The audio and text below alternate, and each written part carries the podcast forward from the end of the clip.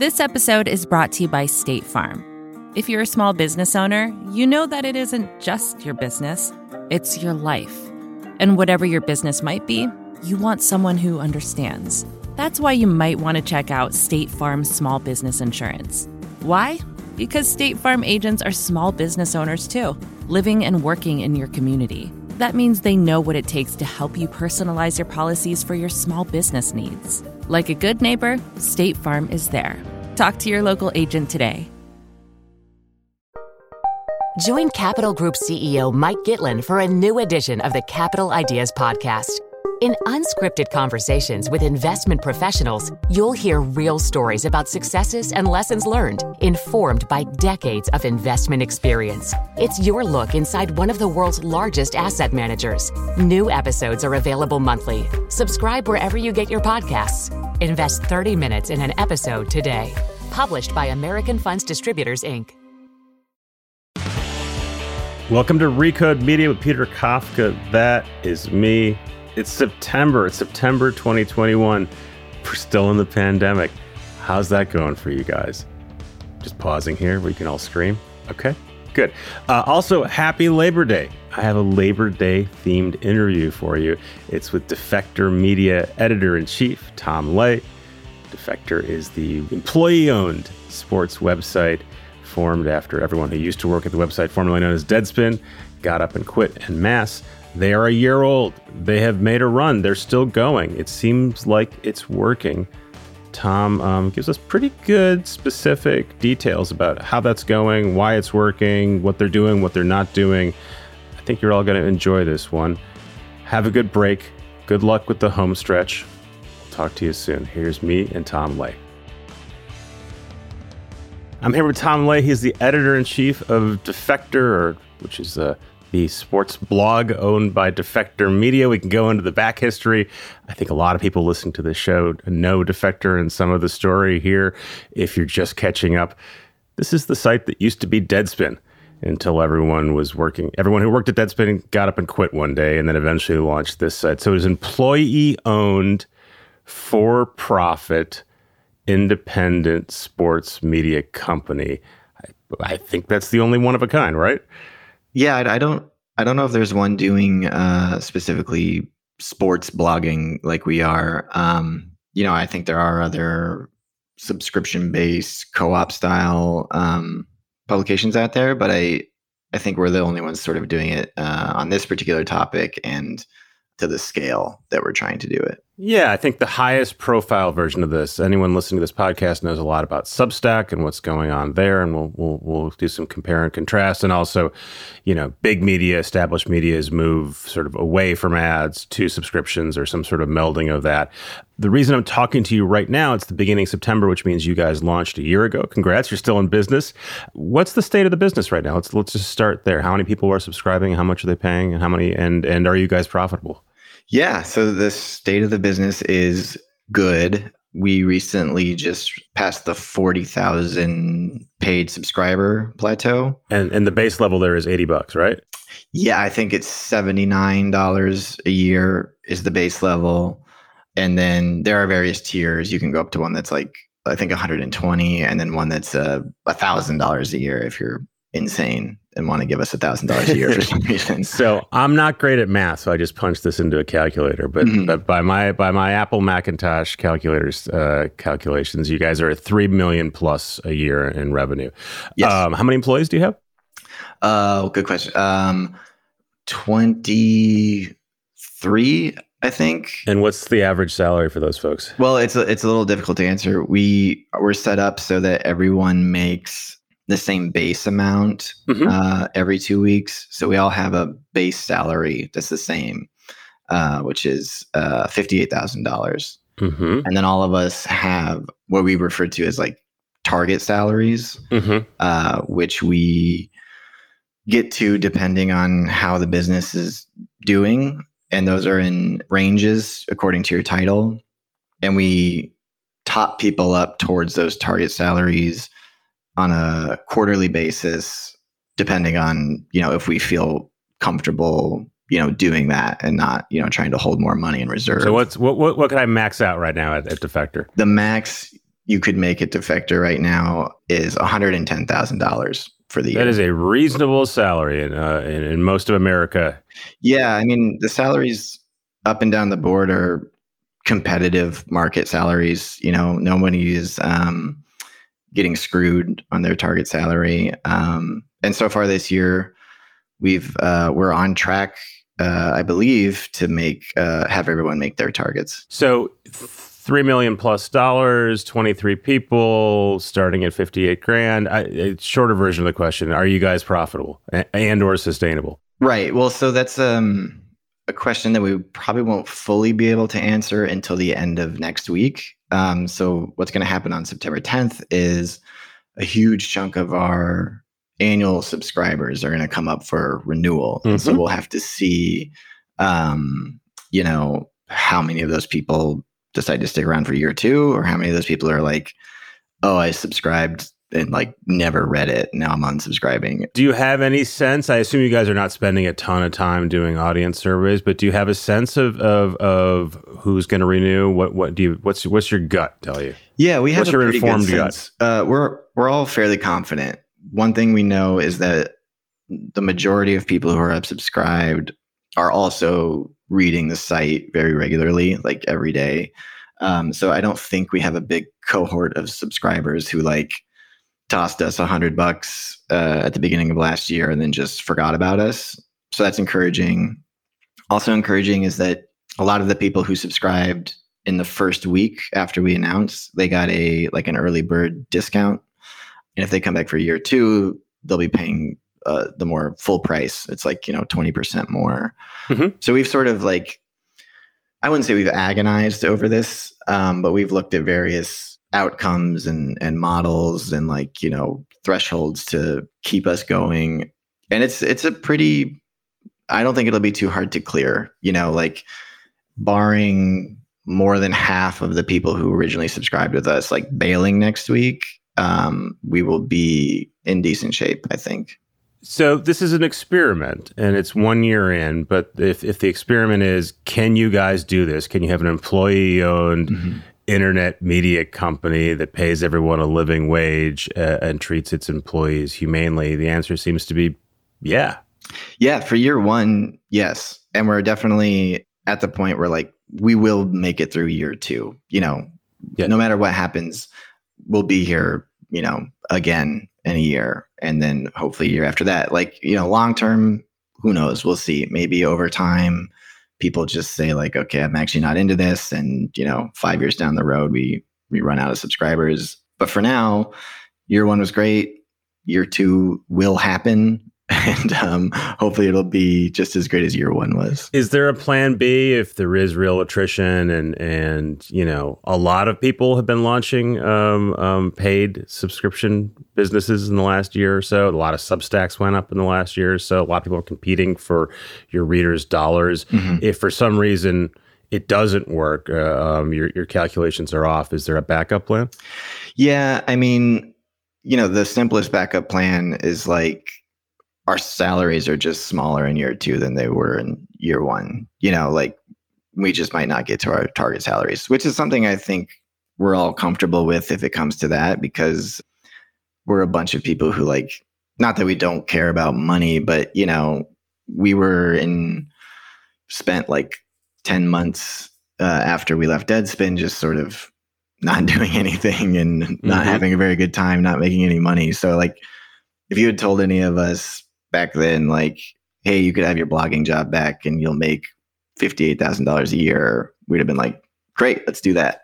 So that's the first backup plan. It's just like we'd be comfortable with that. Beyond that, like, we do want this to be a primarily subscription based business. You know, we've run some very small, unobtrusive ad campaigns on the site, but those are only worth like a couple thousand dollars. They're not making or breaking anybody. Part of your pitch to the readers and I think employees was we're not going to be an ad based right. business. That's You're not like, an ad based business. Is there a way to like add ads but still have it be a subscription based business? Right. So we that's a line we don't really want to cross. Like we've the ads that we've done, they're very cheap because they're very small and you know they don't it's not pop-up ads or banner ads or anything like that. So we don't mm-hmm we don't really want to go any further than we already have with that. We don't want to end up being like the 20th sports media company that's like exciting to announce our partnership with DraftKings and it's the DraftKings takeover mm-hmm. of defector.com and like here's my bets for this week. Like that's a road we don't want to go down. So that is not a plan B. My hope is that like our value proposition will remain really strong. Like I think sure there are a lot of substacks out there that you can pay five dollars a month for and maybe it's you know an interesting person that you like reading but there's like 20 of us and you can get it for basically the same price and um, maybe you'd rather just take that deal rather than paying you know 10 different $5 subscriptions to 10 guys on substack that you write I, started this conversation out kind of diving right into numbers, which is probably not great podcasting, but I but I wanted to just get a sense of, of the mechanics and how it's working. So let's let's zoom out and just talk about Defector mm-hmm. as as a media property. I think of it as you know an extension of what Deadspin was. Uh, I was a, a, regular Deadspin reader. This seems it's got a lot of the same writers. Obviously, mm-hmm. it seems like you're doing what you were doing prior to getting sued out of existence by Peter Thiel. Mm-hmm. Uh, using Hulk Hogan as a as a front, mm-hmm. but that, then again, that was a that was an ad based company. Is there is there are there real differences in the way you guys are approaching sports or the way you're approaching writing and, and running a media company um, between this version of, of Deadspin and, and the original? Yeah, for sure. We're moving a lot slower than we ever did at Deadspin. And this is something we talked about pre-launch and, and how we wanted to handle like the editorial output because you know we, i think we were proud of everything we wrote at deadspin but a lot of it was just like news blogging you know because it was a traffic based business. Quick so hit, like, reactive. Right. Yeah. If, if we were sitting around at work and um, Kevin Love got traded, we would just have to get a post up that was like, oh, Kevin Love got traded. Like, look at that. You know, and it's, you know, maybe 200 words.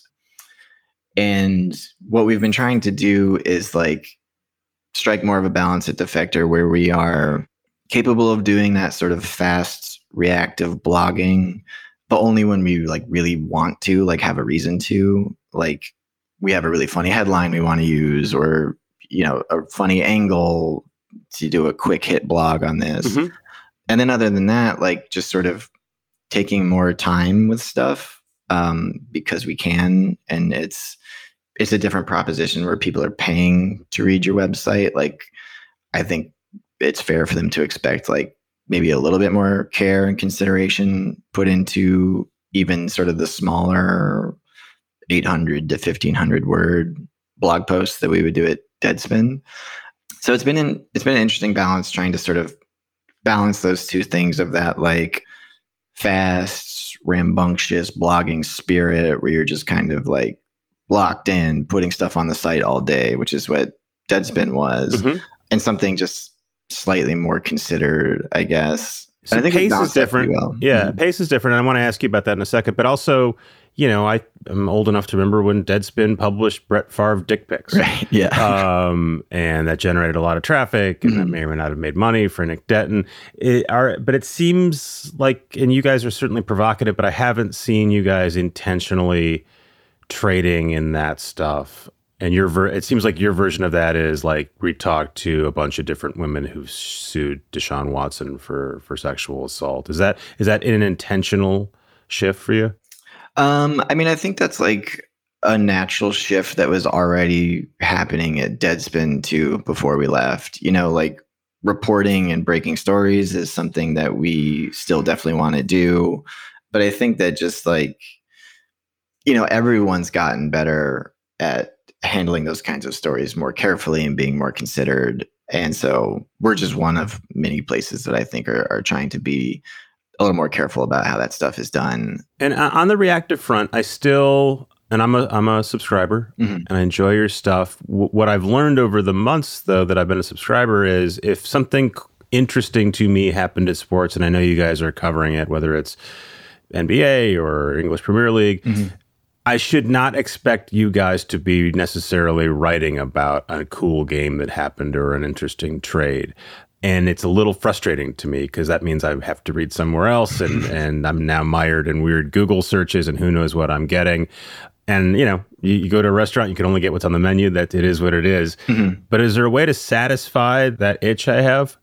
To, I mean, I, I, would like to hear someone smart at Defector talk to me about the, you know, uh, whatever, whatever, whatever, whatever. You know, you, guys did like a write a fun piece about Ben Simmons asking to get traded, right? And was smart. Right. And consider that's what I want, but you you do those maybe one out of ten times.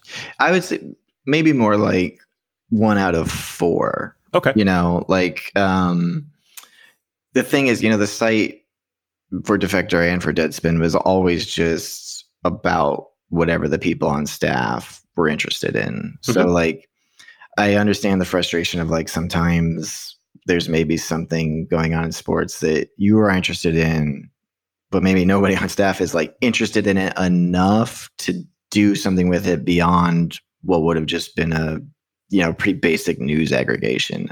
But that is something that like i still think about constantly because there are times when it's like oh shit do we m- miss out on that? Like you know is this a big enough story that we really sh- should just get it up on the site, even though we don't have anything super substantial to say about it. The internal thing at, at, at, Vox Media, right, is put it on the screen, right? People right. are slacking on it. So if you're slacking about it, if you're emailing, if you're talking about it, why wouldn't you type up yeah, something? We quick? do have a uh, what we call Slack law, whereas if if something's being uh, discussed in Slack for you know longer than ten or fifteen minutes, you know the editors reserve the right to to declare Slack law, which means that someone just needs to actually write a blog post about it. You last person to type about this, put that on the site. Yeah, so it's I dangerous. Like you know, like if you're getting into a conversation in Slack, like be aware that you might get roped into this somehow. That's very funny. We have a yeah. version of that here where it's not a law; just all the writers know that if you Slack about something in the at the in the Recode site, um, you may get assigned to write about right, it. Yeah. So it, it, it makes you wary to to put something in Slack.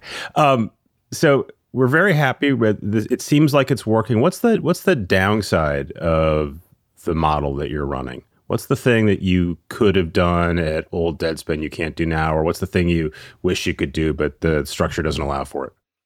Um, maybe this will sound like a cop out, but I, I don't really feel like we've found one yet. Like like this rules so far. Like I don't I don't really know how to say like this has been uh, an extremely fulfilling year for me professionally, and I, I think for everyone else on the staff. Yeah, I don't. I don't think we've had anything come up yet where we were like, "Oh, I wish we were still at Deadspin because mm-hmm. this and this would have happened in, instead of this." Which you know, I, I don't want to like toot our own horn or brag too much about the company that we've set up, but um, yeah, I don't. I don't miss it I like I like what we're doing now more than what we used to be doing. We'll take a quick break and we'll be right back with Tom Ley. This episode is brought to you by State Farm. You've heard it before. Like a good neighbor, State Farm is there. But it's more than just a tagline because State Farm agents are small business owners themselves who live and work in your community. And if you're in the market for small business insurance, who better to work with than an agent who understands what it takes? State Farm agents can help you create a personalized insurance plan that fits your small business needs and budget. Talk to your local State Farm agent today about small business insurance. Like a good neighbor, State Farm is there. Did you know the Capital Ideas podcast now has a new monthly edition hosted by Capital Group CEO Mike Gitlin? Through the words and experiences of investment professionals, you'll discover who was their best mentor What's a mistake they made that changed their approach? And how do they find their next great idea? Subscribe wherever you get your podcasts. Published by American Funds Distributors, Inc. And we're back we've been talking about sort of the the slow news thing you're doing and then subscription based your employee owned that mm-hmm. that was important when you started. Does that matter in terms of day to day how you're operating? Um, does it matter that the employees own the company instead of private equity or venture capital? I get that that those things change the model of sort of where the business goes but in terms of how you're operating day to day does it feel different? Yes that's um, probably the biggest difference between what we're doing now and what we were in Deadspin. So when we first started, we spent a lot of time with various working groups setting up basically like you know the company constitution, the operating agreement um, that we all had to sign. And so the way we're set up is um, editorially a pretty standard hierarchy. You know, on the editor in chief, there are other senior editors that work you know next to me, and then there are staff writers below that, and like mm-hmm. so editorial decisions pretty much get made like they would at any other publication. You know, like everything sort of stops with me. It's my responsibility if we fuck something up or if something needs a, a final say. The collective like, is not assigning stories. Right. Yeah. We're not like, you know, yeah, deciding like pitches by vote um, like that. Mm-hmm. Although I will say, you know, we are a very collaborative environment editorially, just naturally. So we do spend a lot of time discussing things together and then coming up with ideas. But business wise, you know, everybody's involved. Uh, so the, I guess I would say the main decision making body uh, for the company is uh, we call it our manager board, and so that's me and Jasper Wang, who's our um, head of operations and Reddit Your business revenue. guy. He's our business, guy. yeah, our one our one business guy. um, and then there are two other seats on that board that are um, reserved for an editor and a staff writer, and those will get uh, those are voted on by the rest of the staff, um, and they will rotate every year. So the way it's been going this year, it's like me, Jasper, Giri Nathan, and Diana Moskovitz are the manager board. And so we're sort of the ones that make, you know, medium sized business decisions, as in like, what should the freelance budget be? Uh, should we open a position that we want to hire for? You know, stuff like that, that you need just sort of some something smaller than you know 20 people all making a choice on and then in addition to that there are various standing committees that we have that everybody participates in. So like one of them is the growth committee where we meet occasionally to just to talk about ideas for you know improving subscriptions or growing the business or, or whatever. And that's you know a group of like five people just from the staff. And you kind of choose which committee you want to be on based on what you're interested in. So there's one that's you know for like company culture. Uh, there's one for um, we want to start doing events when that's possible. So we're you know talking about ideas for that. And then you know anything that's like a really big company decision, like should we decide to sell a chunk of it or something, or do we want to hire someone else at sort of an executive level, or do we want to get rid of me or Jasper? Those are staff wide votes mm-hmm. um, that need a two thirds majority to happen. Dumb question, but I'll ask it anyway. Does, does is this structure sort of obviate any discussion of, of whether you guys should be unionized? Yeah, I think so. We we asked us like I figured that was the answer, yeah, but, I, like, but I thought I'd ask.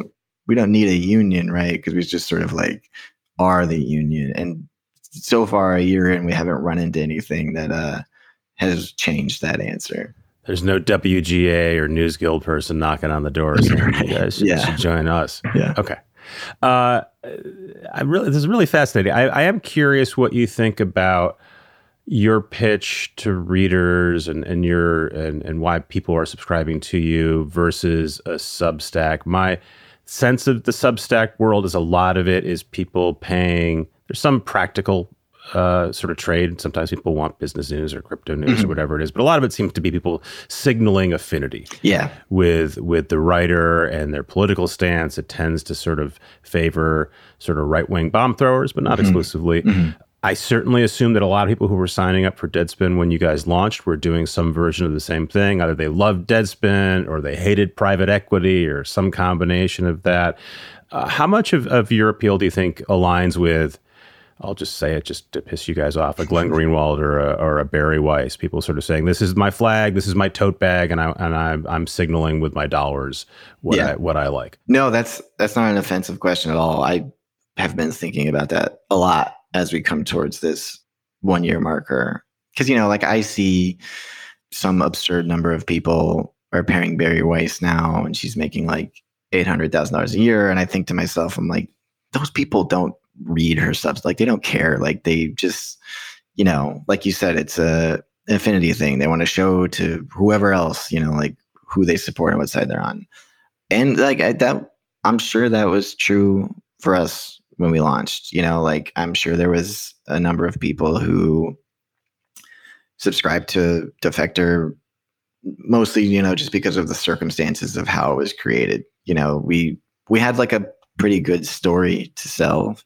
Yeah. Um, you know, oh, all these people in an act of solidarity walked off together and now they're starting this new thing and like don't you want to support that um, and i'm not going to lie and say like we didn't lean into that and and you know use that as part of our pitch and so my my hope is that like now at the end of year one we've actually done the work necessary to convince people that like there's more to it than just that and um you know my hope is that if people are making that choice coming up in year two, I hope that they've seen enough on the site to be able to make a decision of like, I either like this site or I don't. And if I do like it's going to stand on its own. Right. I like it enough that I want it to continue existing.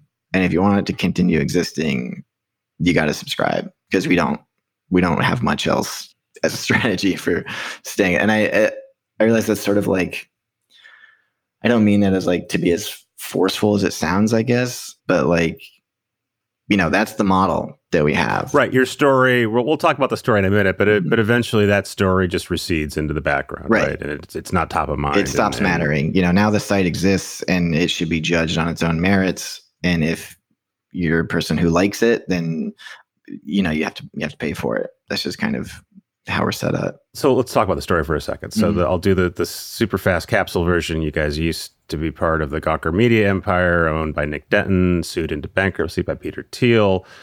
Univision buys it out of out of bankruptcy yes. court. That's a mess. You guys write provocative stories about what a fucked up company Univision mm-hmm. is. You end up uh, now owned, then owned by uh, something called uh, was it Great Hill? Great Hill Partners. Great Hill Partners, run by my old boss, Jim Spanfeller. so it's a private equity company run by a guy who ran Forbes.com back in the, you know, in, you know, pioneering the, the the terrible listicle slideshow yeah. format that is still with us. What I didn't understand looking at that from afar is, do the Great Hill people know what they bought, uh, and and if so, do they intend to sort of let you guys run the way you were running, which is really counter to sort of the way Jim Spanfeller ran a company mm-hmm. and what private equity would want. Um, did they not know and just totally clueless and just thought you were a random sports blog? Did they think that they would end up pushing you guys out? I mean, do you have any sense now with a, with a, a, a couple years of, of hindsight to sort of understand what they were thinking? Yeah, I mean, I I can't say anything for sure. My sense, just having experienced it and and now having you know time to look back on it is I don't I don't think Great Hill cared too much one way or another. Like I I think they got us for basically free, you know, and I think that the pitch was, you know, Jim Spanfeller basically told them like, look, you can have this digital media company with eight sites for nothing. And if you put me in charge of it, I'll get you a return on investment. And they were like, mm-hmm fine, Great. sure, we don't give a shit. Like, you know, private equity firms spend money on stuff all the time. And, you know, they're just looking for like one out of 10 of those investments to hit. So I, I think I, de- I, I don't think they knew the first thing about us or really cared. Is there any way that you guys could have succeeded or sustained yourselves in that in that system, or is it always going to be broken? Is there any way where you guys could have toned down your internal provocations 10% or 20%? Um, and made some sort of peace with with the new structure. So you all got jobs, and you all got healthcare, and kept doing what you're doing. Didn't have to walk off the site, or was it always doomed? Yeah, I don't think so. I think it was always pretty doomed. And I think a thing that gets lost in the sort of uh, telling of this history is that it wasn't just us being like, oh, we don't like, you know, the vibes of these guys who are in charge and we don't fit with their vision. Like they were like physically breaking the websites. You know, the the revenue model that they wanted to chase was like the Forbes stuff. They wanted to start doing slideshows and putting as many ads as possible on the site and making them like literally unusable. So it, it wasn't just us being like Jim Spanfeller's, you know, doesn't get it. Right. I'm not suggesting like, you guys were were were, were coddled uh, yeah. elitists, right? I mean, you you work for for Nick Denton, who is a rapacious capitalist, right? right. Um, so so you you'd figured out some way to survive, um, but it seems like just what you guys did was not going to work. There. Yeah, and it wasn't going to work for any version of what we were going to try to do, just because you know we were always going to be trending towards want they wanted you know slideshows and you know easy sports news like that you you would find um, just in some 2011 style like click farm type blog. And that just wasn't what we were going to do. And you know like the first big fight we had with them was about um, they'd put auto playing sound on video ads on the site. So it was like it doesn't even matter what we're writing. Like if that's if that's what's being advertised against us like this shit's not going to work and nobody's going to read it um, so as long as that was their plan to make money, I don't think we were ever going to work. Can someone else find 23 other writers and put together your business plan for a different topic and or can you do it without having years of building an audience um, that knows you and likes you? And I think about this like sort of like the musicians who work with major labels and then go indie, but they've had all the sort yeah. of infrastructure for years, making them, you know, national, international um, um, hits. Does this work for other people, or are you guys sort of one of a kind? Yeah, it's tough to say. I um, I'm very hesitant about being like, this is the model of the future. Everybody should do this. Like, it works for us. It's great. You know, everyone just go start a site because I think you're right that like you know the decade plus that Deadspin existed was sort of um, creating the value that Defector eventually cashed in on, and without the very specific set of circumstances, I don't know if that would have worked. But I mean, also having said that, we just from day one, by nature of of uh, how all this came together, like set ourselves a pretty high bar to clear it's kind of crazy to start with a staff as big as we did. You mm-hmm. know, like there is a version of this that someone could do for something else where it's like six to seven people and you know you get i don't know up to 10 you know x whatever writers who are popular and are sort of have the similar vibe and i think if they started a site that could work because you, the subscriber base you need to keep that going is like it's not that much um, you know, that's the big thing we've learned um, since doing this is 40,000 subscribers is a lot. And we feel very lucky that that many people have decided to give us their money. But once you take away all the stuff that money gets spent on at big, you know, corporate media companies, it's not that much money to run like a pretty big newsroom with a website and, you know, have everyone make very livable salaries and be able to pay their rent because you know we're not paying anybody an executive salary. We're not plowing money into like developing some proprietary platform or whatever. You know we have no like e-commerce business we have to invest in we're not paying a sales team or anything like that so you know like if you had the right group and you just were able to reverse engineer like okay how much money would we need per year to keep this running, like I think it could work for other people. And have you guys thought about taking this and saying, all right, let's let's either work with another group that wants to do a version of this, or let's expand ourselves and let's let's move directly into name your vertical uh, of coverage? Yeah, I don't know. We we haven't had any discussions about that. Next week, you know, we're all getting together in New York to sort of have our like there's no office, right? We we do have a, a, tiny little office share in Brooklyn that has like ten seats. So okay, so you're not, but you haven't sunk millions of dollars into no, a fancy no, office space in Manhattan. We got a very a very good deal because of the pandemic. Um, but uh, yeah, no, we haven't had any conversations like that. I mean, to some degree, there is already something like that going on. The development firm that made our website for us, Alley Alley Interactive, what they made for us, they're calling the Lede platform. And there's a sort of satellite system of sites that are on that platform, and some of them um, came before us. So, like the Colorado Sun is a local news outlet in Denver, and they're on that. They just the people who used to work at the city pages in Minneapolis just launched a local Minneapolis news site called Racket that uh, Alley made for them and is on the Lede um, platform. So that's that sort of community already exists a little bit. Like we're not tied together editorially or anything like that, but there are the structures and platforms out there that other people can use if, if they wanted to try something like this. I'm trying to figure out a smart way to wrap this up. Um, time will tell. Time will tell. Way. Yeah. Terrible way of ending the interview. How about this? Tom Ley from Defector, thank you. Congrats on your first year. Thank you. Here's to many more. Uh, we'll be watching and reading, and I'll be subscribing. Thanks, Tom. All right. Thanks. I appreciate it. Thanks again to Tom Ley for taking time to talk to me. Thanks again to our advertisers who allow us to bring you this show for free. I'm sure some of you might pay for this show, but you don't have to. It's for free. We are ad sponsored. We got no problem with that. Thanks to Joel and Jelani for editing and producing the show, and thanks to you guys for listening, for telling other people you listen. Um, I always like to hear that. I like it when you guys tell me what you like. I like it when you tell me what you don't like. I like it when you tell me that there's someone I should be interviewing. I pay attention to all that stuff, even if I don't always reply to your email or tweet but I'll try to do more of that, more of the replying, that is. Okay, this is Recode Media. I'm Peter Kafka. I will see you next week.